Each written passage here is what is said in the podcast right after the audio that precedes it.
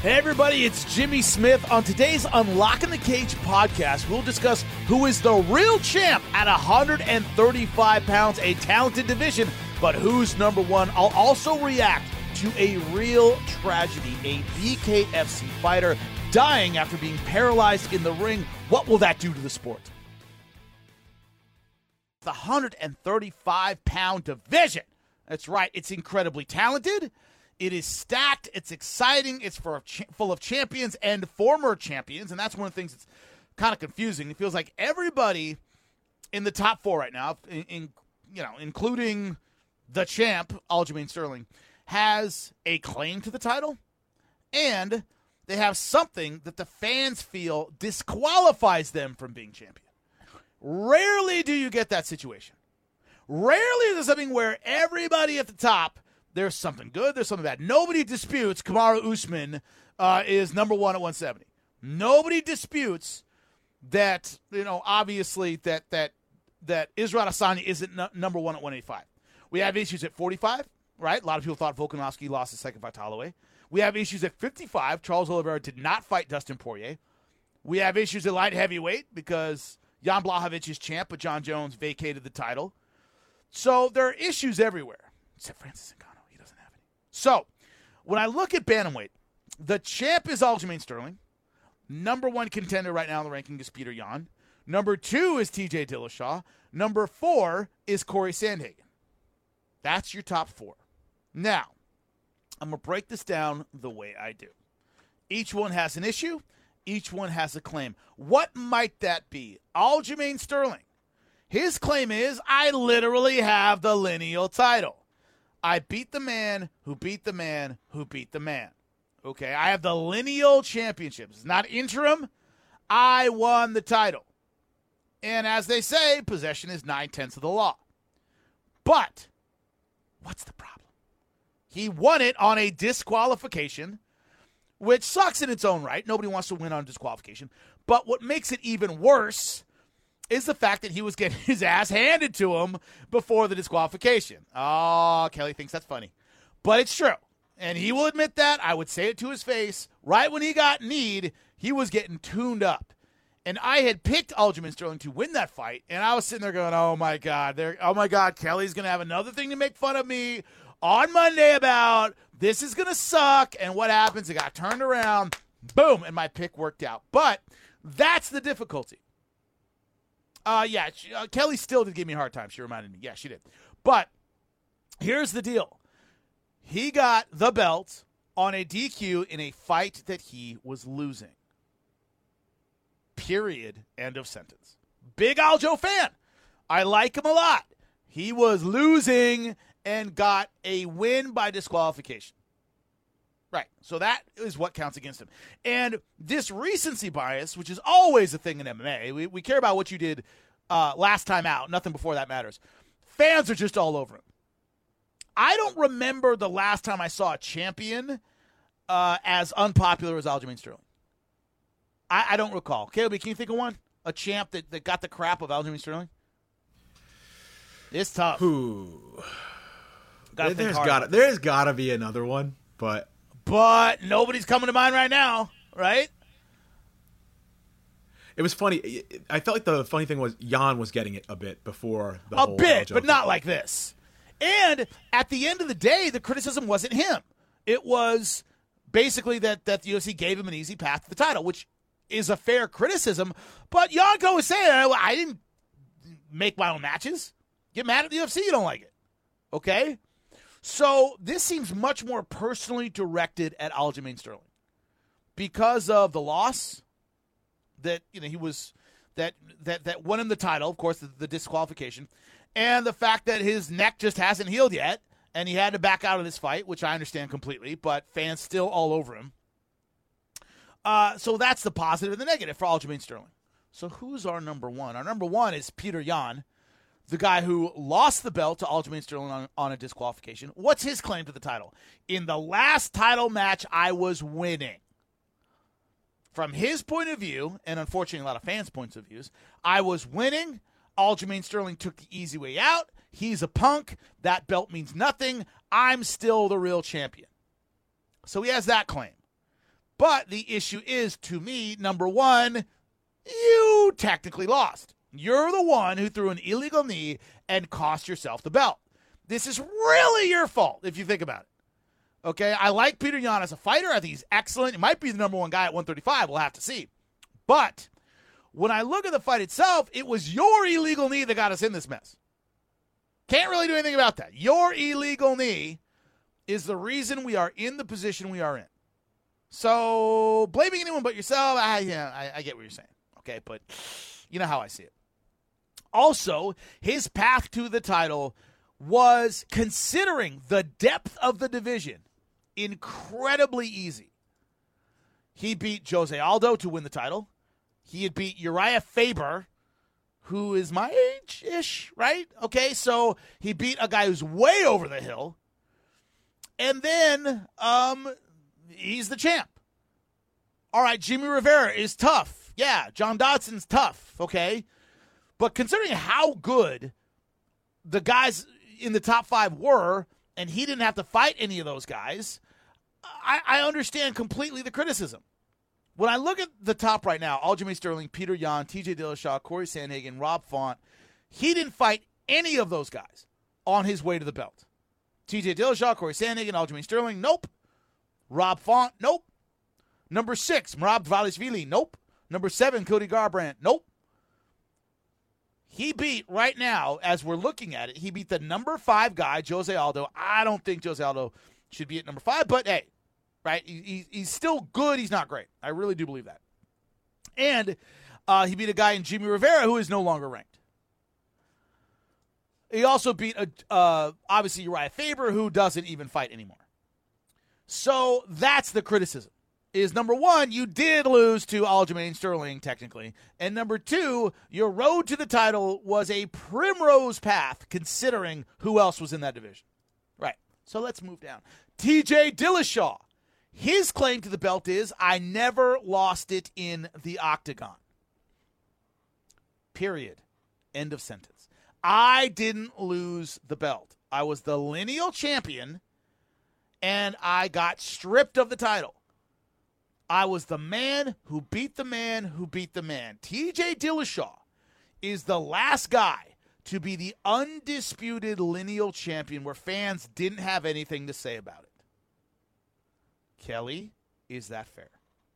The last last champion that people weren't bitching about was TJ Dillashaw.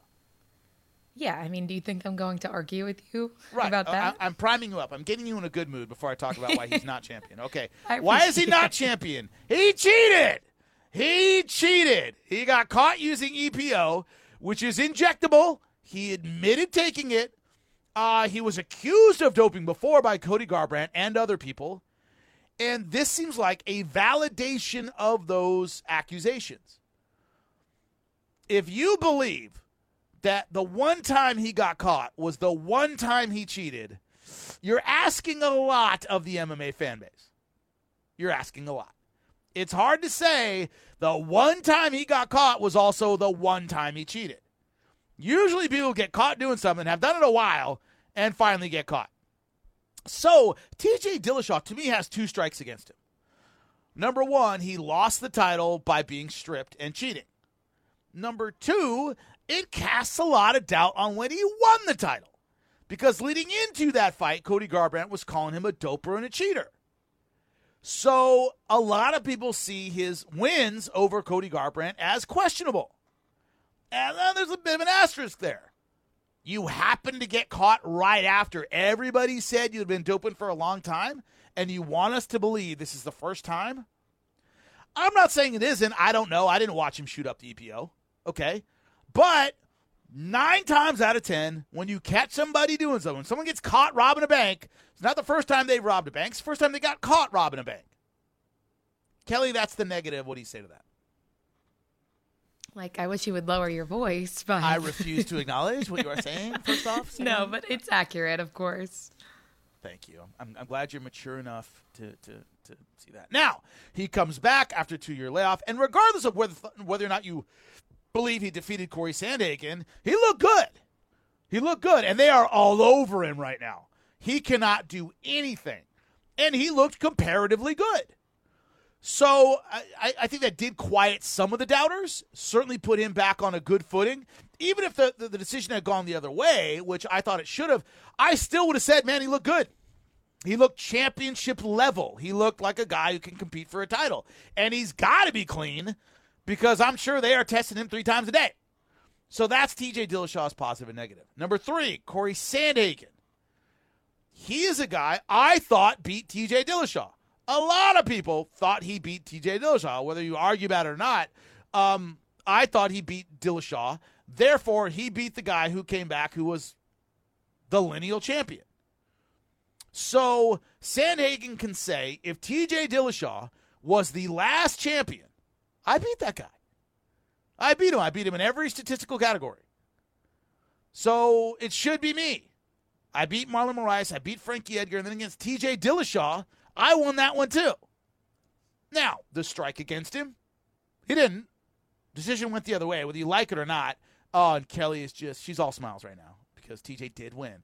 TJ Dillashaw won that fight. So Cody, uh, Corey Sandhagen, despite him saying, I thought I won, eh, you didn't.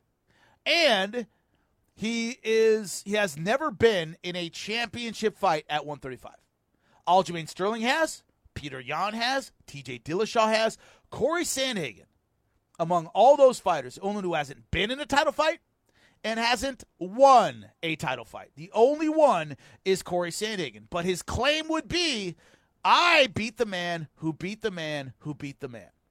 Now, the interim title is on the line between Peter Yan and Corey Sandhagen. That is the next fight for the interim title. TJ Dillashaw can't be in it because of a knee injury.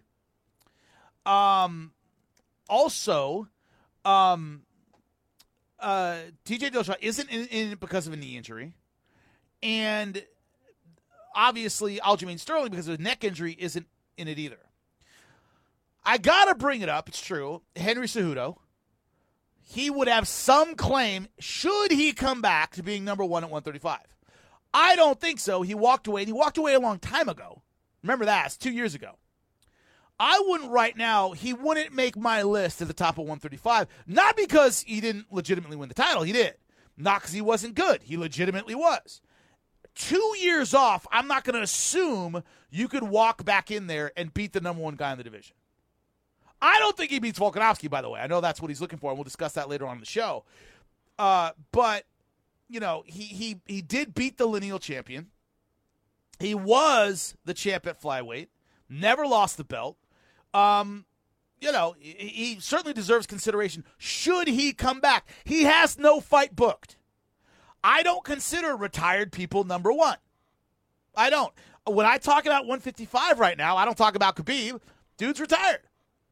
All right? I don't consider him the number one guy. Same thing with Cejudo. If he had retired a few months ago and was talking about coming back, I'd still go, okay, he could still be number one. Two years off, I'm not buying it. You got to come back and show me you're still on that level. KOB, you're my rudder. Is that a fair criticism? He's been off two years. I don't believe he can come back in here and just, hey, I'm still number one. Okay, you got to prove it. Well, yeah, I, I think yeah. it's fair, but like when we're talking about like who do you see as the real champion of this division, I feel like you have to throw Cejudo's name in there because yes, he did beat the lineal champion. Yes, it wasn't at bantamweight; it was at flyweight. Yep. Yep. But he beat him. Then he went up and beat the number one contender at, at right. bantamweight, and Marlon Moraes did defend and beat the, the all-time great. Yeah, and beat Dominic the all-time Cruz. great. Yep. So it's like he never lost the belt either. He retired. Do you still see him as champion? Now I'm with you. I don't. Too he retired. Yeah, yeah, yeah. He retired, and that's the way it goes. But with that same thing in mind, for me, I think Dillashaw is the more compelling case because if Dillashaw had never came sure. back, I, I would have said, okay, I can absolutely respect either Yan or Aljo as champ, depending on who has the belt. But with TJ still out there now and back and fighting, yes, he's out because he hurt his knee. But with him back, and looking never good. lost the, looking good, never yeah. lost the belt. I, I still kind of lean Dillashaw. If Cejudo came back and beat, for argument's sake, Merab Dvalishvili, okay, let's say they put him against Dvalishvili and he looked good, I go, ah, man, he could be number one at 135. I, I would give it right back to him. It's like your props to me are on hold. Right, your props are on hold. Like I gave you your props when you were fighting. I didn't believe you'd be as good as you would. You were. I really appreciate what he did at 135. So, who do I see right now as the legit champ? I see it as Aljo until he loses. despite the criticisms, despite everything, it was Petr Yan who threw an illegal knee. He has the lineal title. He has the real strap. To me, he is still the champ. He's still number one until he loses it. Busted Open is your daily home for all things pro wrestling. Join Dave LaGreca, WWE Hall of Famers Bully Ray and Mark Henry, and hardcore wrestling legend Tommy Dreamer. Dave LaGreca here from WWE to AEW, Impact, New Japan, Ring of Honor, and more. We talk it all. Whether you grew up watching Ric Flair or Stone Cold Steve Austin, Busted Open is your place for pro wrestling. Busted Open, Mondays through Saturdays at 9 a.m. East on Fight Nation, Sirius XM Channel 156 we're dealing with a, a, a, very sensitive subject here, a very tragic incident here, and I will try to give it the gravity it deserves, but I have to have a frank conversation about uh, this event, about bare knuckle in general, about the fallout from this. So the deal is what we're we're the, the the tragedy here is I'm looking at MMAfighting.com. BKFC fighter uh, Justin Thornton dies after suffering a knockout loss at BKFC 20. What had happened, if you saw the fight, uh, Justin Thornton was in a bare knuckle match in Mississippi, knocked out very, very quickly. Uh, it was about 20 seconds, if I remember, uh, against uh, Dillon Cleckler. Face down, boom, out. Suffered a spinal injury, was paralyzed, uh, at least partially. He was 38 years old, died of pneumonia. That is very common, by the way, pneumonia when fighting off, which he was, a spinal injury and an infection. Uh, you can't move. Uh, lungs don't work great. A lot of times you're intubated. That can lead to a lot of infections. You're not breathing on your own, et cetera, et cetera. Et cetera. So it's so it's a common um, difficulty, right, with with people who have suffered at least partial paralysis. So he dies of pneumonia because of this injury. Let's let, let's make no mistake here. And which sucks and uh, difficult for his family. Once again, 38 years old, old for fighting, but too young to die. Let's put it that way. The reaction here from the Association of Boxing Commissions. L- let me give a little background here. Each state has its own commission. Each state is more or less stringent than another state. This is well known in the MMA community. It's well known in the boxing community. It's well known in the combat sports community, period. That certain commissions are much more strict than other commissions. He died after a fight in Mississippi. Mississippi is not known as a stringent commission. They just don't ask everything that New Jersey, New York, Nevada, California will ask. And those are really the big four. When you ask for a big fight, and you know you're going to have to go, if you're over a certain age, you're going to MRI and a lot of stuff, it's California, Nevada, New York, and New Jersey are very, very stringent. Everybody knows that. Why? They are big fight states. They deal with a lot of boxing, a lot of combat sports. They don't want someone's blood on their hands. They don't want a big fighter having a problem under their banner. Everyone knows it costs more to do a fight there. But when you have a fight there, you know damn well that your fighters, whoever they might be, are going to be safe. That's the trade off. So, other commissions, and I'm sorry to say Mississippi is one of them, and, and people, I, have I've listen to these conversations a million times backstage about what certain commissions require and other ones don't, and they're radically different. So that's the the a background thing you have to know about this. So, uh, the ABC, the Association of Boxing Commissions, issued a statement. And this is a criticism I have had of bare knuckle before it's not that I feel the the the the style is more dangerous than any other style. I really don't believe that. What I do believe is they tend to use athletes that are over the hill. They tend to use guys who have washed out of every other promotion. Chris Leben was signed by Bellator. They discovered a heart condition and they canceled his contract.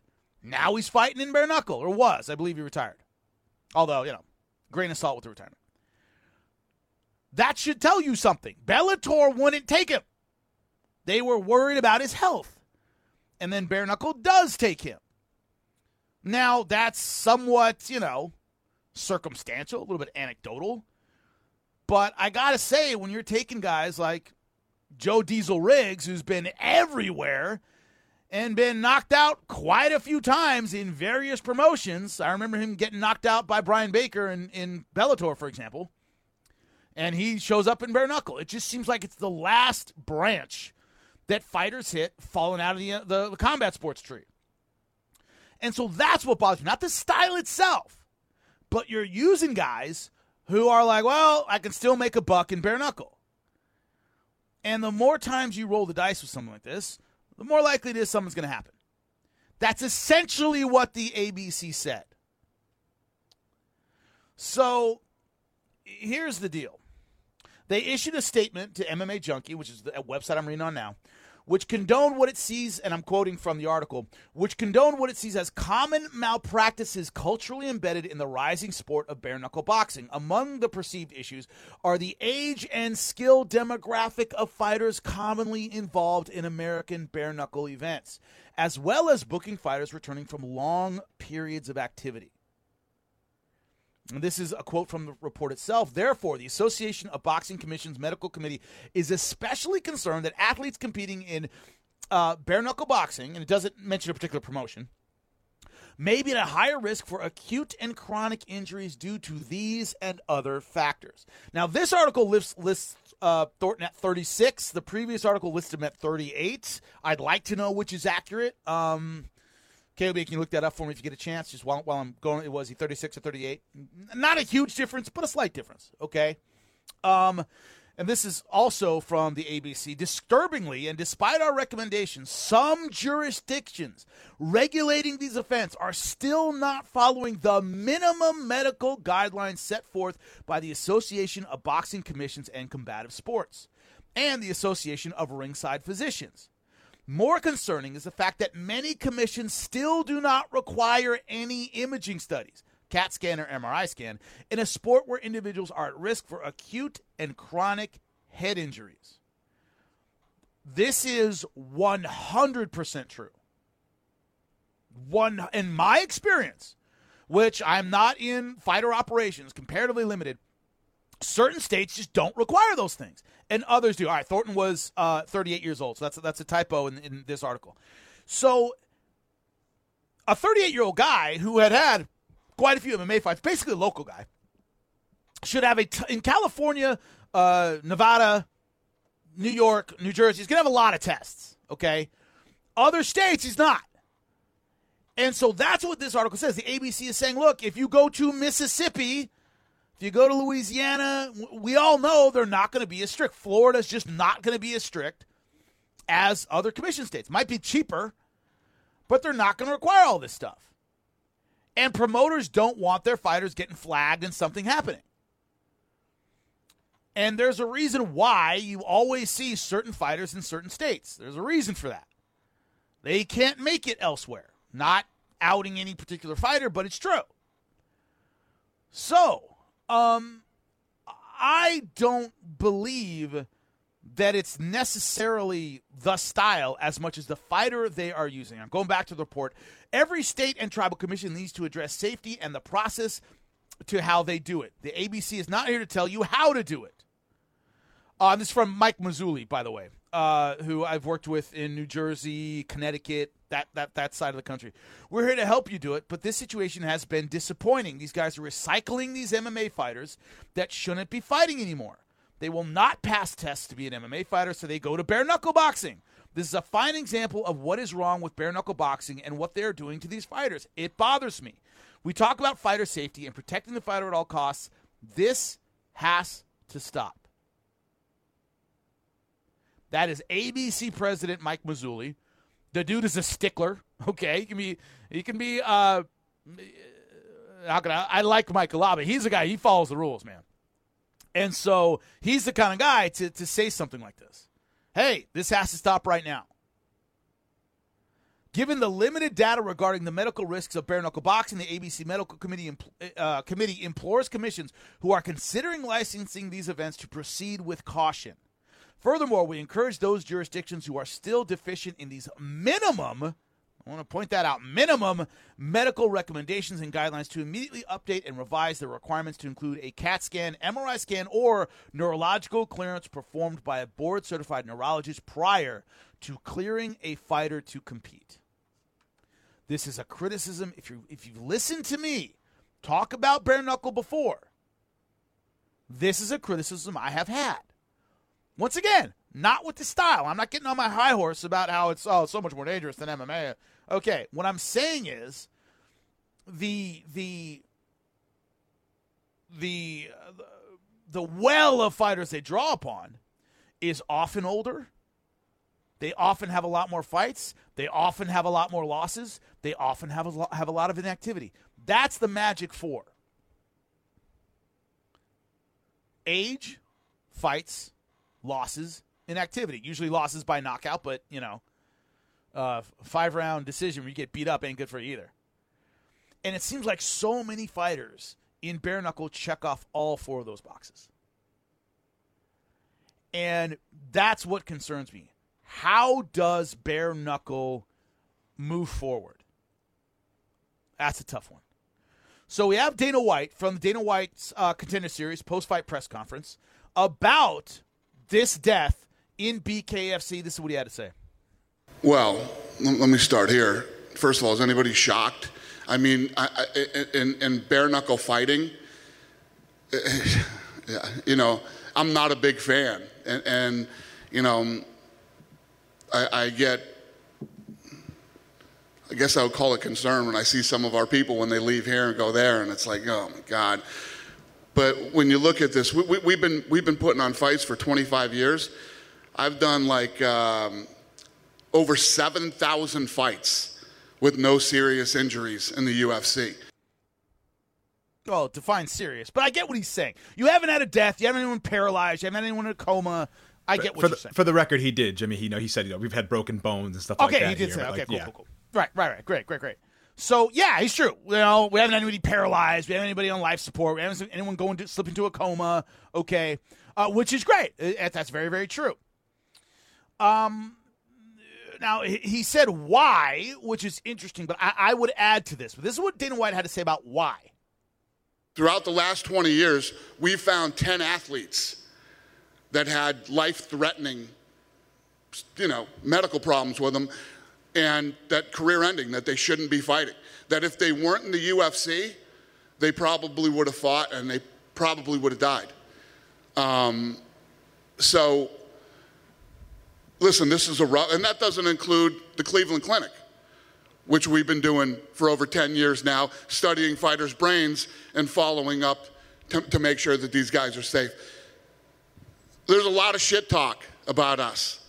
Nobody does even remotely close to what we do in this sport. It's never been done what we do, and nobody ever will. Uh, uh, you know, it's just. So when you talk about, we shouldn't even be talked about in the same sentence as bare knuckle boxing. Eh, yeah, I mean, here's the deal. You can not like Dana White for a lot of reasons. He's not stupid. He's a good businessman. Someone dying on his watch hurts his product immeasurably. Immeasurably. He takes ownership for that. And the UFC takes ownership for that way more than quote unquote boxing, however you want to say it. Well, we've had you know deaths over the years. You're going to have them, you know, over 100 years of boxing. You get them every year. Uh, would take a boxer dying. Okay, Benny the Kid Paret dying on television uh, in the 60s didn't destroy boxing. Took it, did help take it off television, regular television. Duke Koo Kim dying against Ray Mancini. All right, unfortunate, tragic, terrible didn't destroy boxing. Number one, there's so much boxing that people realize it's just going to happen sometimes. And then, but there isn't one central authority for boxing. You can blame it on the state, you can blame it on the commission, you can blame it on all kinds of things. Dana White knows if that happens under his watch, it's all on the UFC. He's not a fool. And there are only a couple times, and I'd say Anderson Silva, BJ Penn, or maybe my prime examples, of somebody who he let go on way too long. He just let them go on too long. And the only difference this might make is he might pull that back a bit. I'm not letting somebody get knocked out that many times again or lose that many times again. Unlocking the Cage with Jimmy Smith is part of the SiriusXM Podcast Network. The executive producer is Michael Russo. The associate producer is Kelly Murphy. Sound design by Nuri Balin. Andy King is director of sports podcasting for SiriusXM. Special thanks to SiriusXM's Senior Vice President of Sports Programming and Podcasting, Steve Cohen, and SiriusXM Fight Nation Program Director, Marissa Rivas.